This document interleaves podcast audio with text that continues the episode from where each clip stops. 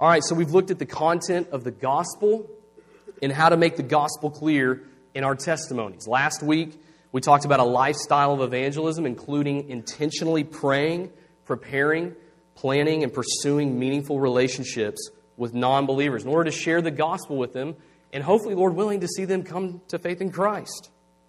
And our aim for today's class is just to equip us and to encourage us to become more faithful personal evangelists by learning how to use UBC in every part of our evangelism. That's the purpose of what we're talking about. And after this, we're going to talk about follow up with non Christians and believers. What do you do after you share the gospel with someone and maybe they reject you? Or what do you do if they reject the gospel but they're still willing to meet? Or if they become a new believer? What do you do next? That's what we're going to talk about at the end. Before we begin, I want to nail down the gospel again. So we can give the gospel in 15 minutes. We can also give the gospel in 60 seconds. If you're a new member, or recently, within, I don't know, last couple of years, you know that whenever you do a new member interview, you've got to give the gospel in 60 seconds. And so that's where I want to begin this morning. I want to begin by giving the gospel in 60 seconds. So, I'm going to go ahead and give it a try. Gospel in 60 seconds, right here. God created everything out of nothing. He is the ruler over all of His creation. He is a loving, a just, and a perfect, holy, merciful God. Yet He also created mankind in His own image. And mankind is created in the image of God, and that means that mankind has worth and dignity and value. And the purpose of creating us was so that we may enjoy God forever in a loving, life giving relationship with Him. However, we rebelled against God. We willfully rebelled against Him. We sought to usurp God's throne, so to speak, and take the crown for ourselves to rule over our own lives. And the result of this is that we are now enemies of God and we deserve His just judgment of eternal death because we have sinned against Him. However, God didn't just leave us in our sins. Praise God for that. Instead, He showed His love for us in that while we were still sinners, Christ died for us. Christ lived the perfect life that you and I should have lived. And He died the death that you and I deserved to die. And yet, the vindication of everything that Jesus said and everything that Jesus did was Him getting up from the grave. It's the resurrection. All that He said and, he, and all that He did hung in the balance upon His resurrection. And yet, Jesus has commanded everyone, everywhere, no matter who you are, no matter what nation you're from, no matter what background, socioeconomic background that you have, He commanded everyone to repent and believe in the gospel for the forgiveness of sins. And we do this by turning away from our sin, from a life of unbelief, and we trust in Christ as our Lord and our Savior. That's the response. We turn from sin and we trust in Christ as our Lord and Savior to receive forgiveness of sins. And the glorious news is that anyone can have that. Anyone can have this salvation. It's for anyone. Anyone can receive this good news. But what about you? Have you turned from your sin and trusted in Christ? Have you ever made a decision like that? To turn from your sin and to trust in Jesus? And if not, would you want to do that today? Today can be the day of salvation for you. You can turn from your sin and trust in Christ and be forgiven of your sins before God. I think that's what the gospel in 60 seconds can look like. Right? It's fairly basic. There's a main framework I'm working from right there God, man, Christ, response. Okay? That's what the gospel can look like in 60 seconds. Any of you can do that. Any of you can share the gospel in 60 seconds. You're going to have to. If you want to become a member, you're going to have to share the gospel in 60 seconds. Anybody can do that. I want to summarize two ways to live.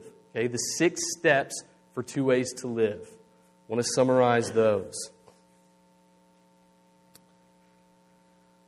So, very quickly, I'm not going to go into all the detail that I went into last week. Just want to summarize them.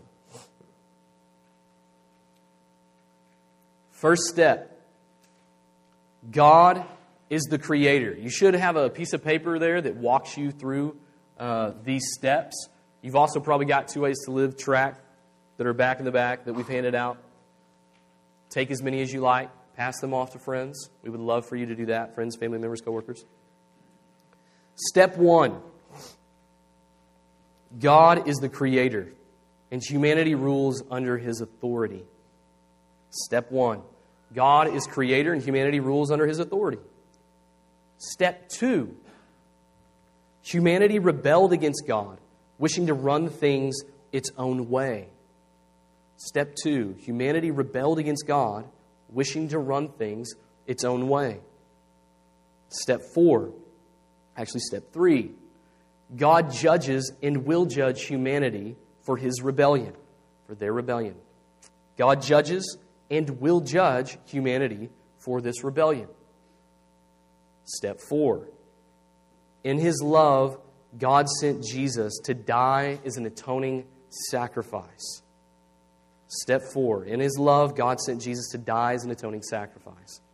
Step five, in his power, God raised Jesus to life as ruler and judge.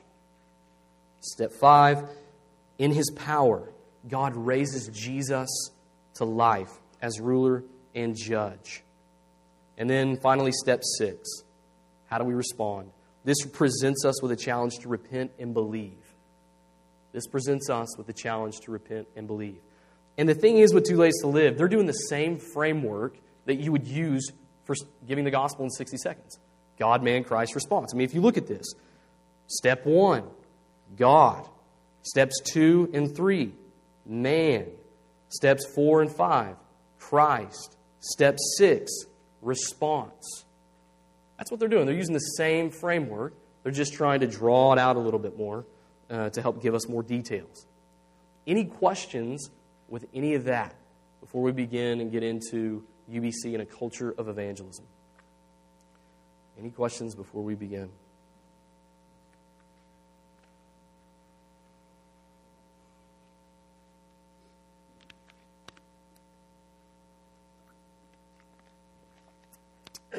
All right. So, UBC and a culture of evangelism. You should see it there in your handout. That's the first section. UBC and a culture of evangelism. Now, when I say a culture of evangelism, I am talking about how we as Christians who are responsible for sharing the gospel can use UBC and other believers. We can use one another in our evangelistic efforts. That's what I'm talking about when I talk about a, a culture of evangelism. To use UBC in one another in our evangelistic efforts. So we need to develop a culture where we evangelize in community, where we view other members as partners in the gospel with us, to share the gospel with others, and to bring them in to hear the gospel, and to reach out to neighbors and family and coworkers and friends. However, I think there are three ways that we can often misunderstand evangelism in community. Three ways that I think that we often misunderstand evangelism in community. Number one, we can misunderstand evangelism in community by thinking that the local church exists to do evangelism for you. That's the first misunderstanding. By thinking that the local church exists to do evangelism for you. As if the pastoral staff are just those who are evangelists for hire. They're the ones who do the evangelism of the church. And the only responsibility of the members is just to bring a non Christian friend to hear the preacher explain the gospel. I think that's the first misunderstanding, is thinking that the church can just do, those who are pastoral staff or those who are paid staff in the church can do our evangelism for us. That's the first thing. And don't forget, don't forget what Paul says in Ephesians chapter 4, verses 11 and 12, that Christ has gifted the church with leaders to equip the saints, that is, members of the local church, for the work of the ministry. So that means the saints are to be equipped by the leaders of the church to evangelize the lost. The leaders of the church don't do the evangelism for the members of the church, they equip them to go and to do the ministry. Part of that looks like evangelizing the lost. Second, misunder- the way we can misunderstand evangelism in community. Others may think that evangelism should be done away from the church. So, as to avoid scaring non Christians, we just want to share the gospel in personal settings so as not to kind of bring them into a religious institution. I think that's great part of the time, but what we're going to talk about this morning are the different ways that the church actually proclaims the gospel in the ways that God has already built and ingrained uh, the church's meetings together from the very beginning. Number three, I think this is big. I don't think that we, yeah. Number three, confusing evangelism done in community with evangelistic programs. Confusing evangelism in community with evangelistic programs. And so, what I mean by evangelistic programs is just really the occasional big event that attracts seekers with an exciting speaker or an exciting topic. And understand, I don't think that these are always that bad. They're really not. They can be used strategically occasionally. And I think they can be very good. I mean, even as a college ministry, we have a couple of these throughout the year that we seek to do, where we try to gather in as many people as possible. And then we try to follow up with them. But we have to have a, have, we have, to have a strategic plan for follow up if we're going to have a big event like that. We don't just want to constantly be in the regular, uh, just in the regular schedule of having big events to do our evangelism for us. Because we can often let the event do our evangelism. Meaning that a lot of people think that, I guess my job, right, that evangelism is done when I just invite somebody in. I recruit somebody to the event, and that's all I needed to do. Well, no, it's great to recruit to the event, but we want to follow up with those people after that event, after the gospel is preached at that event, and begin working through the gospel with them. An example of this uh, that's often given is like is seeing evangelistic programs as like sugar. Think about it. If you eat sugar all the time in your diet, if it's a main ingredient in your diet, you may feel great starting out because it tastes great. But over time, if it's the main ingredient in your diet, you are going to be malnourished and unhealthy and eventually maybe even die because of that. Okay? They're great occasionally. They're great occasionally. We don't want the programs to drive our evangelism in this church. Rather, we want the makeup of the church, that is, the people of the church. They are the program that Christ has instituted to evangelize the lost. The people are the program that Christ has established to evangelize the lost. And so we want to use the occasional event strategically, remembering, as one author put it, that God did not send an event, He sent His Son. He sent His Son. I love how Mack Stiles puts it in his book on evangelism. In pursuing a healthy culture of evangelism, we don't remake the church for evangelism. Instead, we allow the things that God has already built into the church to, pro- to proclaim the gospel. Jesus did not forget the gospel when he built the church. So understand, the local church, made up of believers, of us in here, is the gospel made visible. It is the chosen and the best instrument for doing evangelism. How is that? Well, that's what I want to talk about this morning. I want to talk about how the local church proclaims the gospel when it gathers. The second thing we're going to look at are ways that we can use the local church's gathering to discuss the gospel with non Christians. And then finally, I want to talk about how the local church helps us to be more faithful evangelists. Those three things in a culture of evangelism. And then we'll talk about follow up at the back end of that. So, number one, all right, so number one, how the gathering of the church proclaims the gospel. So, when we gather as a church, we do it to hold out the gospel to one another. That's what we're doing. We're holding out the gospel to one another, and we're also holding it out to unbelievers as well that come into the church. And so, when the local church gathers, I think there are really five things, five ways that we can see the gospel proclaimed whenever the church gathers. The first way is that the gospel is proclaimed. Non Christians get to hear the gospel preached and proclaimed to them. So the, the church gathers every Sunday to hear the Word of God preached. And the pastor is to boldly and clearly proclaim the gospel week in and week out. No matter who steps into the pulpit, you should be confident every Sunday that they're going to preach the gospel, no matter who steps into that pulpit. So, for example, we see this in 1 Corinthians chapter 14, uh, verses 23 through 25. Um, Jeff Logan, can you read that passage? Yeah. So 1 Corinthians 14, 23 through 25. If therefore the whole church comes together and all speak in tongues, and outsiders or unbelievers enter, will they not say that you are out of your minds? But if all prophesy, and an unbeliever or outsider enters, he is convicted by all, and he is called to account by all. The secrets of his heart are disclosed, and so falling on his face, he will worship God and declare that God is really with. All right. So we're not going to be going into tongues, gifts of prophecy. However, the context of this passage has to do with spiritual gifts of tongues and prophecy. And the vast majority of the way that prophecy is talked about in the Bible is not necessarily about foretelling of a future event. Rather, it's the act of exhorting God's people by preaching to them what God has already said in His Word. And so, often you hear testimonies of people who came to church as non Christians. They heard the gospel proclaimed, and God opened their heart to believe in Christ. So, whether it's service leading, whether it's scripture reading and prayers, or the preaching of the word, when the local church gathers, non Christians ought to hear the gospel proclaimed. And you should feel confident to be able to bring them to UBC because you know they're going to hear the gospel week in and week out. Number two, non Christians can hear the gospel prayed. So not only do we preach the gospel, we pray the gospel. When non Christians come into the church, they hear prayers that aren't just scripted religious talk or a bunch of just rambling on and on about things, but rather they're heartfelt prayers of adoration, confession, thanksgiving, supplication. Now, there are times when people will go into the pulpit to give a prayer, and they will have a script in front of them.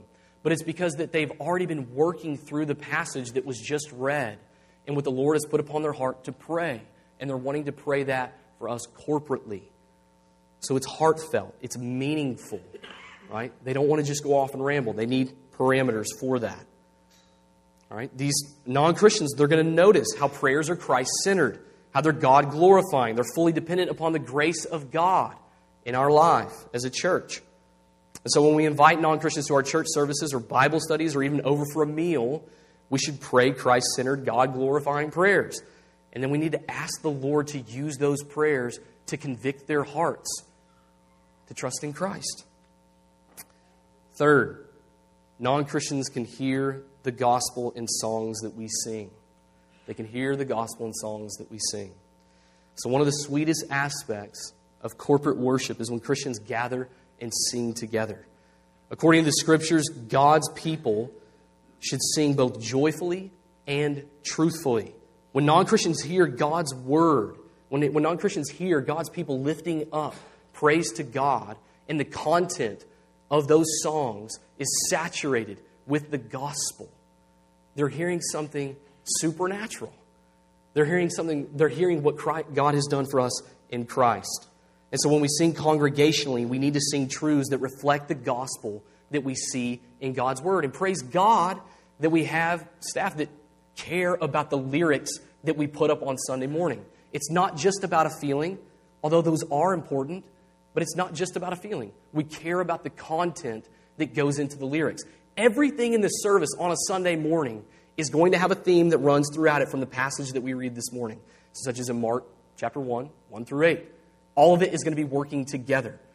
Guy works hard at that week in and week out to give you songs, no matter if, you're, if it's your favorite song or it's an old hymn and you're like, oh, I could take that or leave that.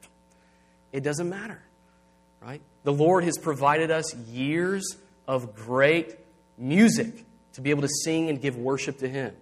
And so, praise God for those who seek to put that up week in and week out. Jody, do you mind to read Colossians 3, verse 16 for us?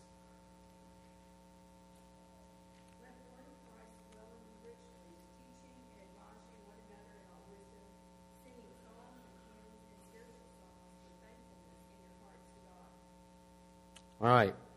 Corporate worship teaches us through lyrics.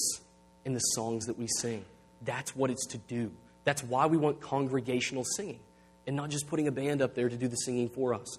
We want people gathered together singing God's praises, singing the word of God, so that even when unbelievers come in, they're hearing the gospel proclaimed and sung out of our voices. So we should sing songs that are true, and as we do, God can use those gospel saturated lyrics to convert the lost. I mean, one guy that I used to work with in Louisville actually came to faith in Christ through the lyrics in a song that he was singing one night. People come to faith through that.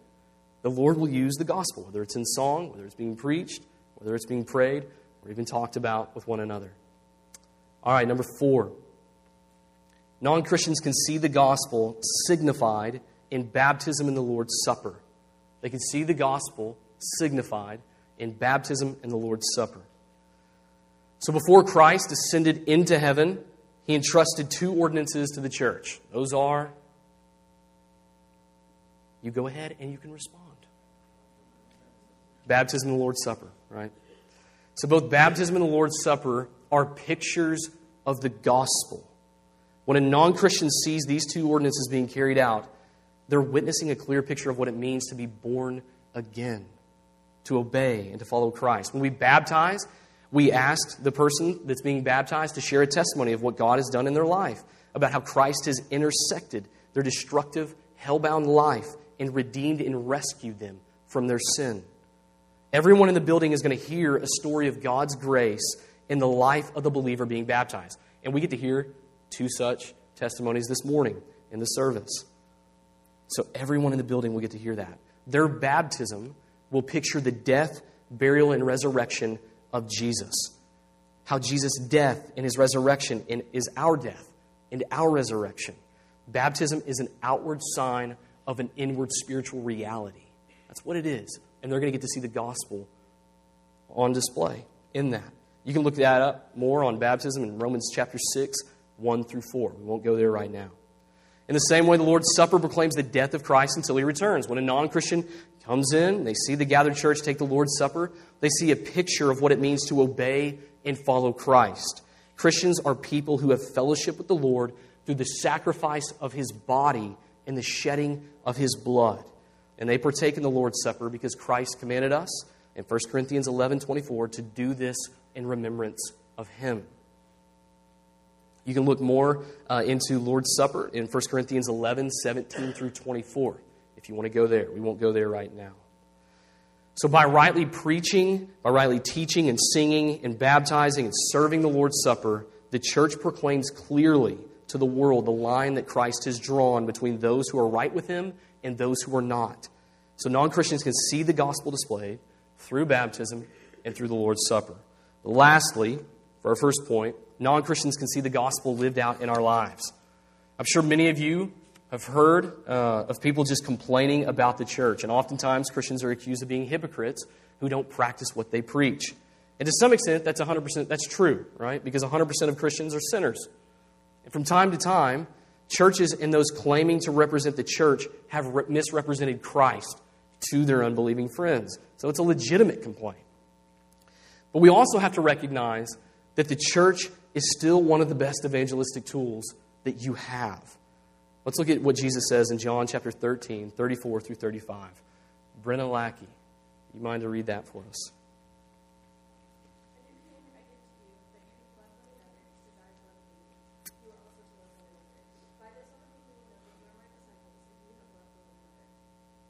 Okay. Jesus says that by loving one another, we confirm our discipleship to Jesus. Love confirms your discipleship to Jesus. And then we come to John chapter 17, verses 20 through 23. Ed Ray, you mind to read that for us?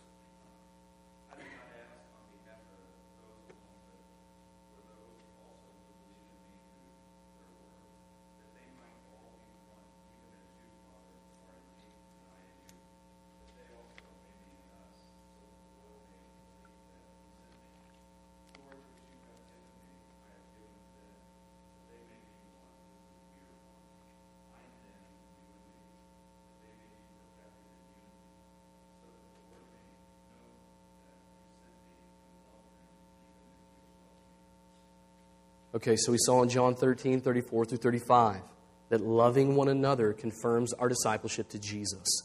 And then we look at John 17 and 20 through 23, and we see that our unity as a church confirms the deity of Christ, confirms that Jesus is the Son of God. Unity and truth go together. And so the local church gathering makes the invisible kingdom of Christ visible. It's one of the things that you have to see to believe. In the church, you have many people from every tongue, tribe, and nation gathering together to give worship to God. And the world can't explain it when they come in, right? This is the beautiful part of Ephesians chapter 4, 1 through 16, when, when Paul talks about supernatural community, so to speak. He talks about unity in diversity. When the world comes in and they see people from different backgrounds, from different stages of life, socioeconomic places of life, they're shocked because they're thinking that person doesn't really go with that person. Why exactly are they meeting again? Because we don't, we're not seeking ministry by similarity. That's not what we're seeking. We don't want that, even though that's good at times. And we're not saying that you shouldn't have deep friendships with people that are in your same stage of life or who are a lot like you. Those are great. But we want it to expand beyond that. We want unity in the midst of diversity, which will end up fostering maturity in our community. Because when the world steps in, they're thinking, this is not normal. These people don't just go together. And it's a picture of the gospel of Christ redeeming a people for himself uh, from every tongue, tribe, and nation. Revelation 7, verses 9 through 13. So, what are some other ways that the gathering of the church proclaims the gospel to unbelievers?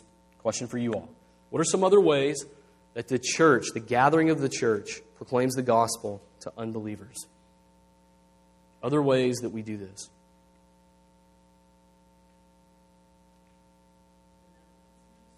Okay, benevolence. Great. So expand on that a little bit. Like, what would be an example, maybe benevolence? What that could look like? Okay, helping hands. Yeah, that's right. That's right. Second Mile Ministries does a great job at that, sharing the gospel and counseling those who come in. What else?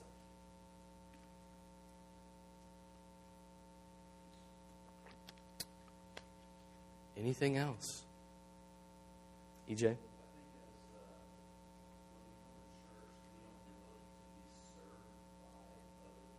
Yep. Good. We're not service, yeah, the church isn't a service provider, nor are we consumers necessarily as we come in. That's good. What else? Anything else? Other ways that we proclaim the gospel to unbelievers when we, they come in. Yep.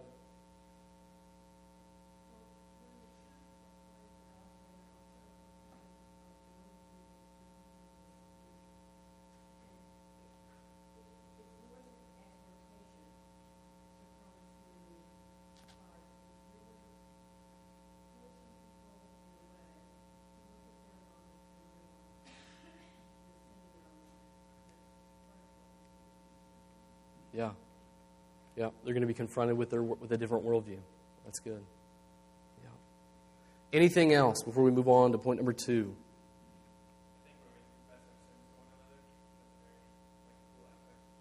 Yeah. Yeah. Prayers of confession, that's why they do that in the scripture reading and prayer. They'll do a prayer of confession often. Yeah. And that's why, yeah, go ahead.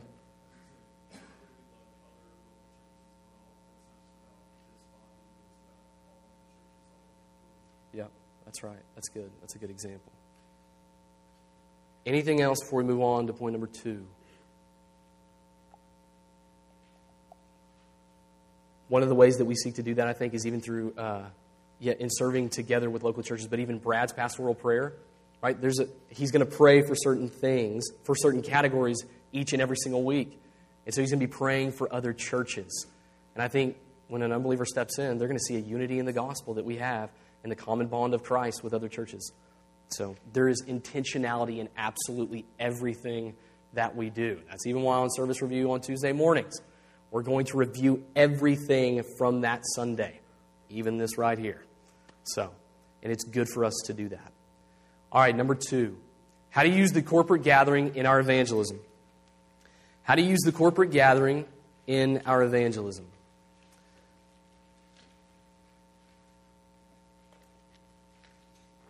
So we just looked at how the corporate gathering proclaims the gospel and pictures the gospel to unbelievers.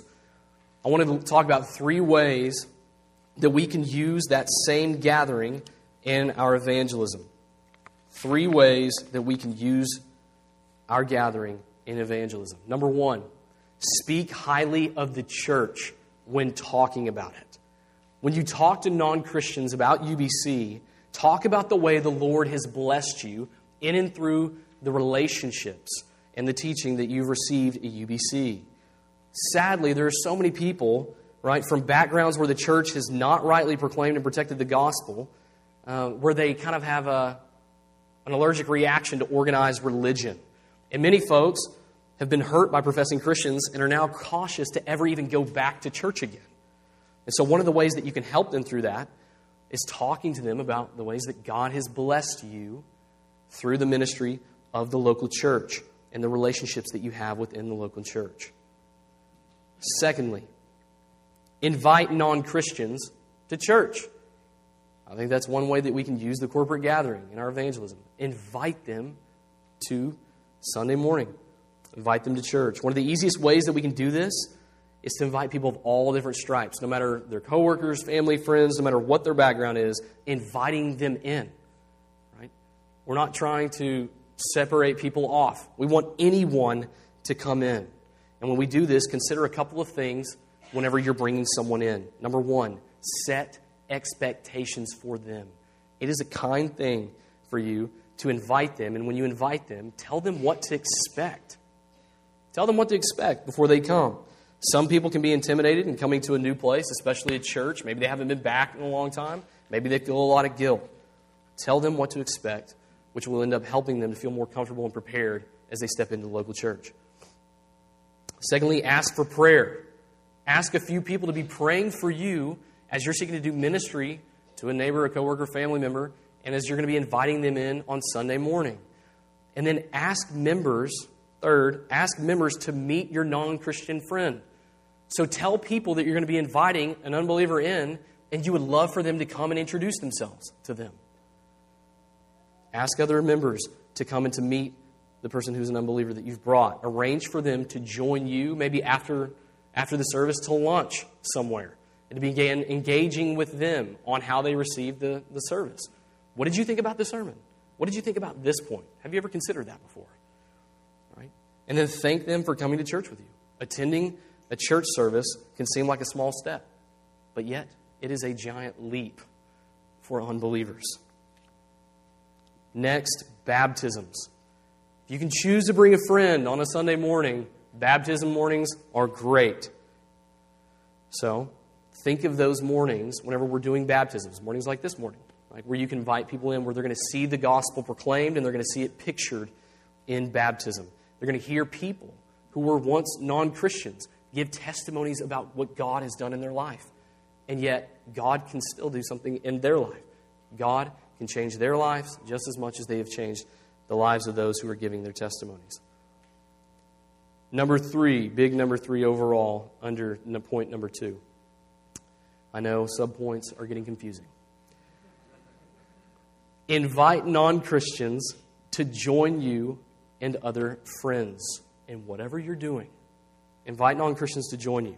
Whether you're having a house party, or you're playing some kind of sport, watching a movie or a game, going out to eat, Find ways to invite non Christians along with you and other members in whatever you're doing. It is wonderful for them to see the gospel lived out among one another, outside of even the local church, but outside of the gathering of the local church. But yet, you're using other believers even within this church to help evangelize them whenever they are being taken outside of the local church, when you're inviting them along with you. One great way I've seen this done um, is, yeah, you, is a girl in this church who uh, does ministry among internationals, often invites other people over whenever she's having international students over, which is a great way to get other members involved in what she's doing and involved in evangelizing the lost Because while she's there, maybe she's not going to talk to the husband of the wife who is there the whole time. But if she invites others, maybe married couples and singles, to come in and to engage these people, well, the desire is that if is that for you to be able to engage in a conversation with the husband and maybe even get his contact and then follow up with him after that. That's just a simple way that we can use one another as a local church to be able to evangelize those that we're reaching out to. That's a good way to use one another. So, what are some other ways that we, so this is a question for you all, what are other ways that we can use the local church in our evangelism? Other ideas for this?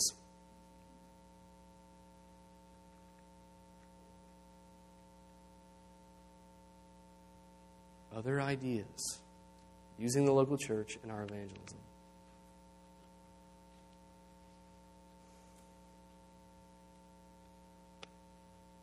All right.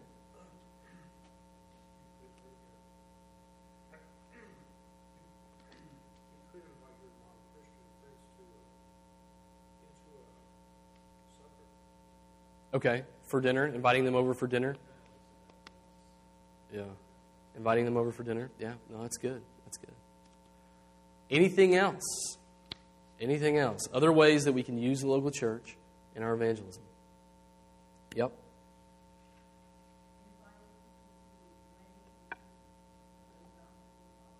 That's right. That's a great example. Yeah, that's, that's right. Weddings and funerals. And part of that is even just as a staff and having weddings and funerals here, you got to be sure to guard who is doing the wedding and funeral, and you've got to be able to, you have to know for sure that the gospel is going to be proclaimed at those weddings and funerals, which I think that we can confidently say that it will be. Yeah, that's a great example. Yep. Yeah.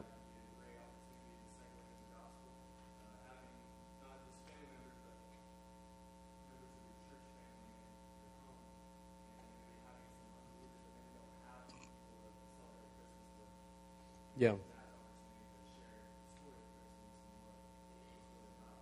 Yeah.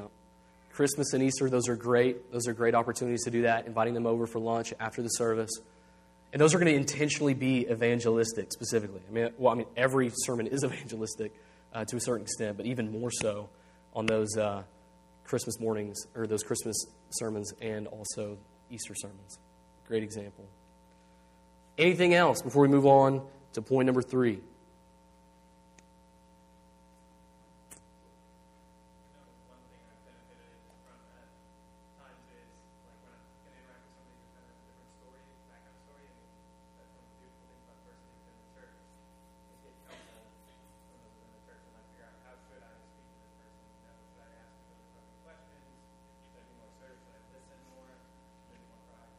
Yeah.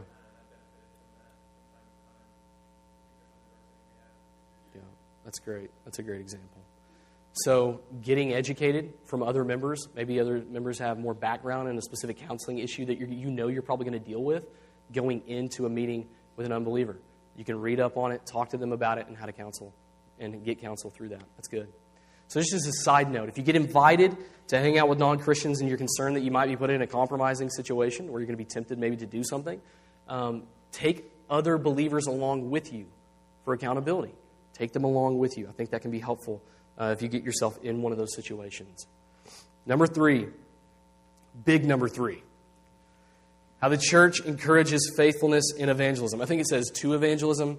Yep, that's human error. How the church encourages faithfulness in evangelism. How the church encourages faithfulness in evangelism. So we've looked at how the church proclaims the gospel and how we can use the gathering of the church for evangelism. Right now let's think about how the church encourages us in evangelism. Number one, that is subpoint under point number three. And friends, there will only be two, so it will not be long. Number one, the local church provides opportunities for evangelism. Most of our evangelism should flow from our relationships uh, with the non Christians God has placed around us. But in God's kindness, we can also look in our local church for other opportunities to share.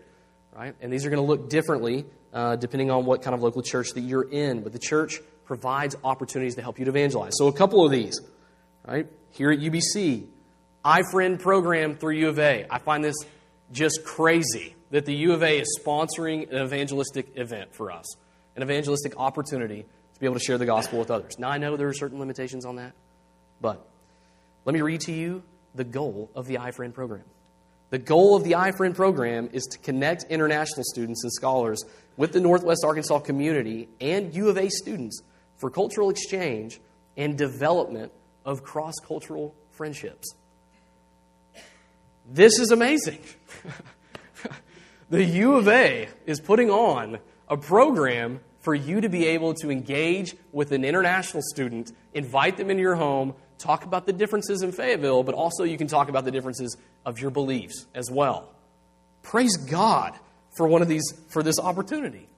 Maybe that's a way that you can get involved in reaching out to international students, talking to them about their background, their beliefs, and then talking to them about Christianity and what Christ and what God has done in your life through Christ.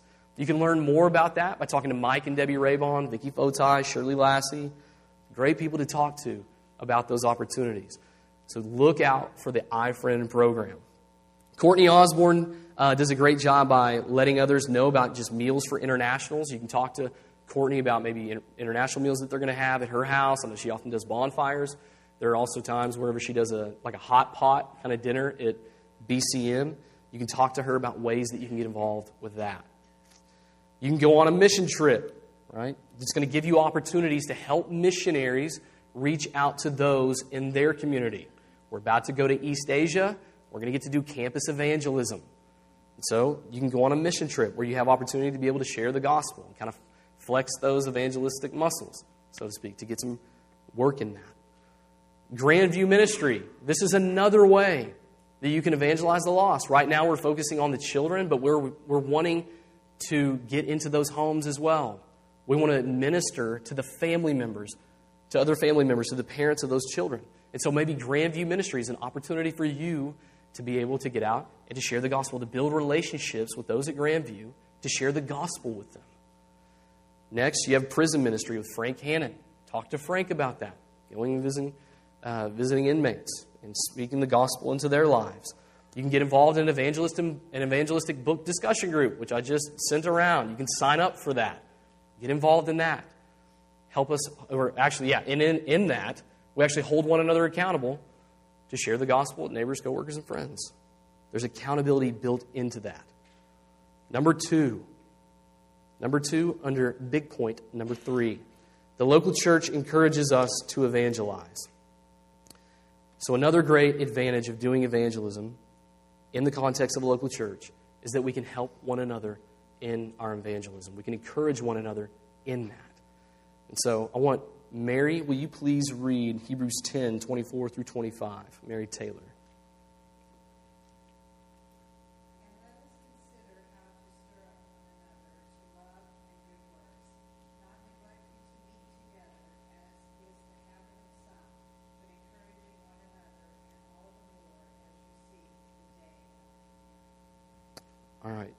So, one of the ways that we encourage one another all the more as the return of Christ draws near is to encourage one another to evangelize, hold one another accountable to be able to do that.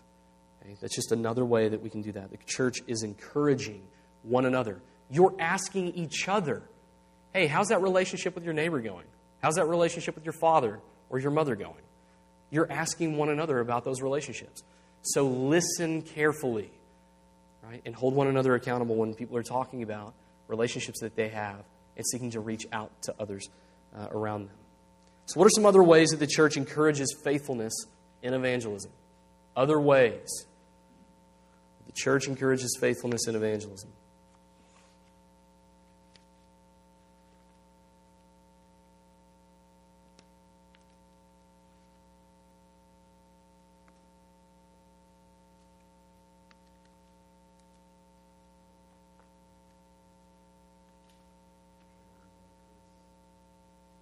Do? Training like this? Great. Yeah. I think that's right. What else?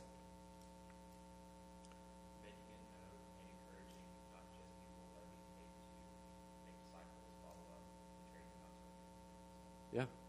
Yeah. I think the Sunday night service is a great opportunity for that. getting people in front who are seeking to actively reach out to their neighbors and asking you for prayer for them as they're reaching out to their neighbors. More often that we have people talking about evangelism, it becomes part of the overall culture and part of the overall uh, yeah, culture of the church. And so we want to do that more often. And, off, and if you have times where you've got, yeah, if you have opportunities that you would like for the church to pray for you uh, with, um, as you're reaching out for unbelievers, contact Brad or one of the pastoral staff and ask for prayer in the Sunday night service for that. We want to pray for those things, and we want to highlight those who are seeking to do that. So we want to celebrate that. Okay? I think those are other ways. Any other ways before we move on to our final point on follow up? Any other ways that we can encourage one another in faithfulness and evangelism?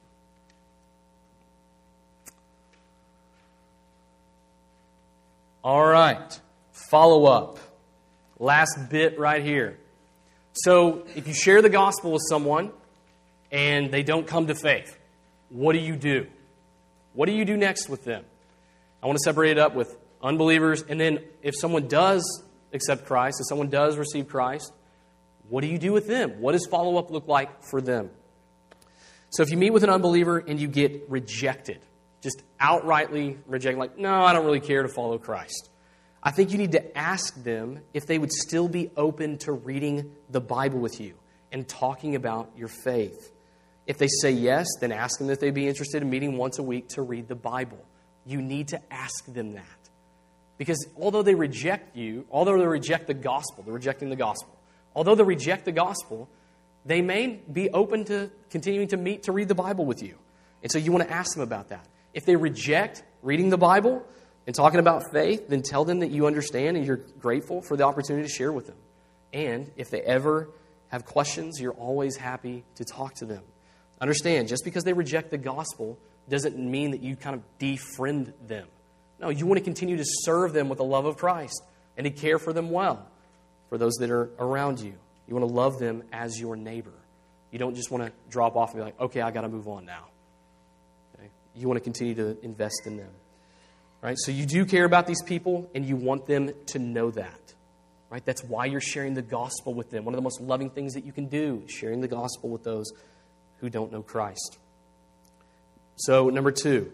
So, we looked at if they reject you. Number two, what to do for unbelievers still interested in meeting up. So, what if they say, Yes, I would love to read the Bible with you? You don't want to overcomplicate this. Just get in the Bible with them.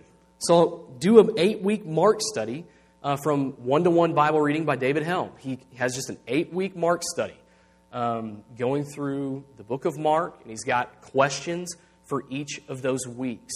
So meet up with someone and go through each week and just go through the Mark study with them. Get them in the Gospels, which is going to highlight the life and ministry of Jesus. You can find this PDF online.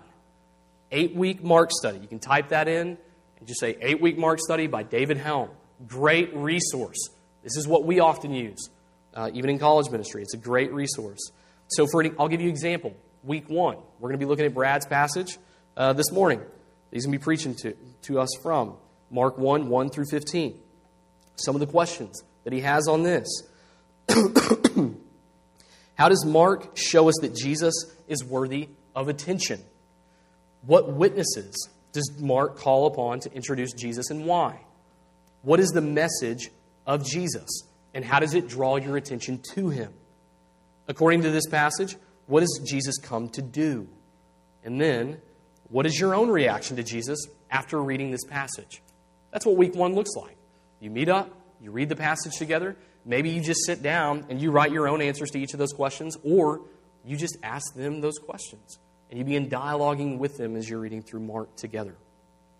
Great place to go after the Gospels could be Romans, Galatians, Philippians, talking about justification by faith alone is also wonderful as well. Um, another approach to that would be going through God, man, Christ response, just getting in the Gospels and then just asking, what does this teach us about God? What does this teach us about ourselves? What does this teach us about Christ? How are we to respond to this message, to this passage?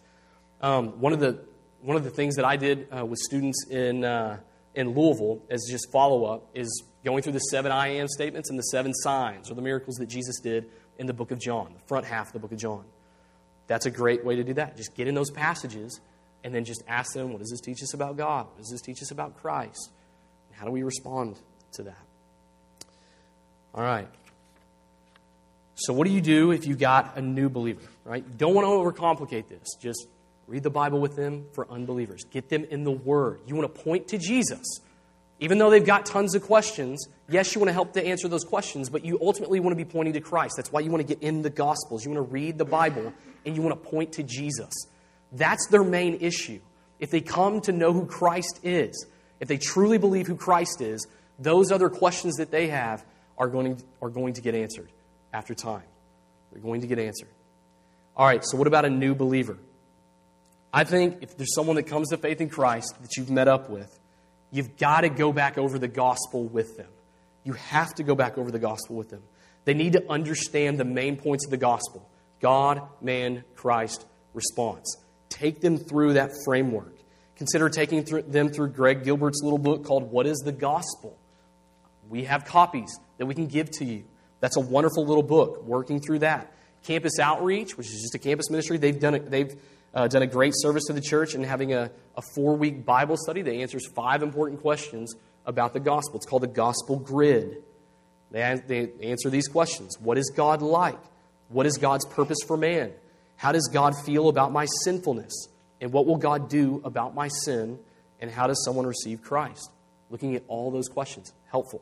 Gospel Grid. After that, I think you take them through their personal testimony. They need to learn how to write out what God has done in their life. So in your uh, in your handout, in your folded handout, you had a piece of paper that you worked on week one about personal testimony. It's just an outline and giving their personal testimony. That's a great resource. After that, I think you just go through three big categories word, prayer, community. So look at them or help teach them about the Word. Walk them through passages on the trustworthiness of God's Word. I'm just going to give you some references right here that you can write down. I can't read them all just due to time. Scripture is breathed out by God. 2 Timothy 3 16 through 17. 2 Peter chapter 1, verse 21. Men spoke from God by the Spirit. We look at the source of inspiration in 2 Timothy and the mode of inspiration, how that inspiration came along in 2 Peter 1. John 17, 17, the Word of God is truth. Psalm 19, 7 through 11, the testimony of the Lord is trustworthy. Take them to those passages and just meditate on those passages with them. Start out reading a book of the Bible and then do another, do another gospel, right? Read a gospel, look at another gospel, take them to an epistle. Get them in the Bible with other members in this congregation. That can serve them immensely if they meet up with other members as well with you to read the Bible. I think you can talk about uh, under word, you can still talk about the cost of discipleship. You can take them to Luke 9:23 and Matthew 10, 37 through 39. Luke 9:23 and Matthew 10, 37 through 39. That there is a cost to following Jesus. Jesus says, Whoever loves father or mother more than me is not worthy of me. Right? And whoever does not take his cross and follow me is not worthy of me. Whoever finds his life will lose it, and whoever loses his life for my sake will find it. Take them through cost of discipleship. Look at their position in Christ. You can take them to Romans 8, right? Look at verses 1 and uh, verses 38 through 39. David, do you mind to, to read those verses for us?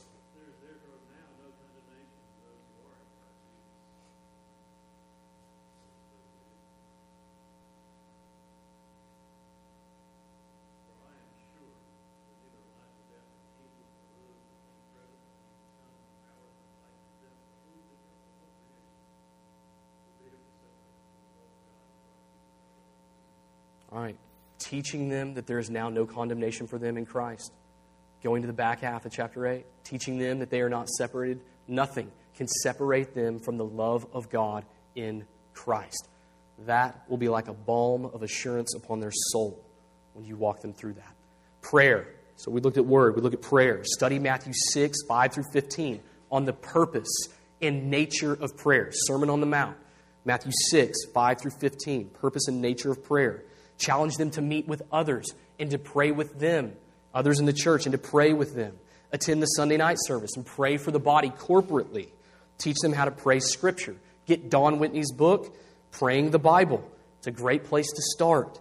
Get them a member directory and then challenge them to pray through one page a day.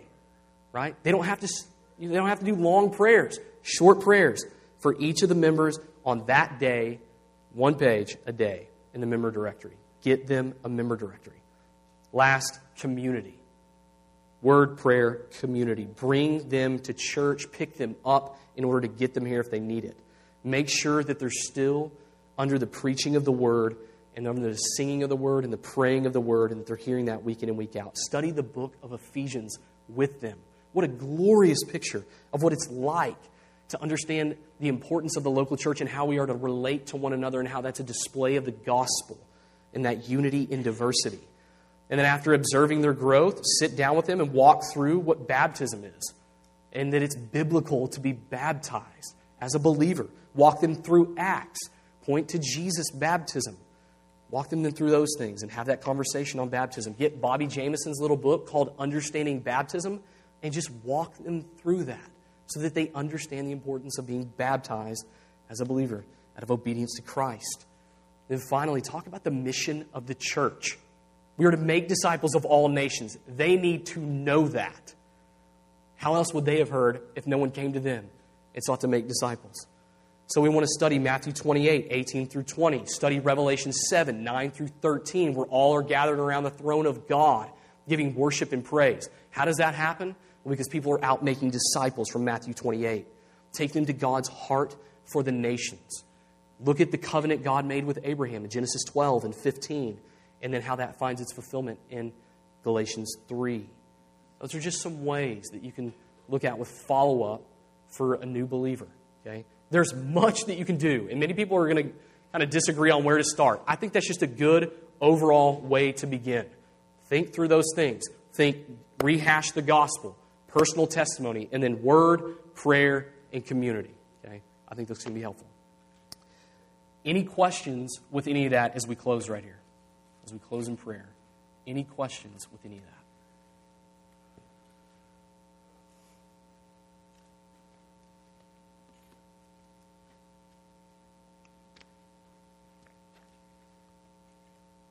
All right. Let me pray for us.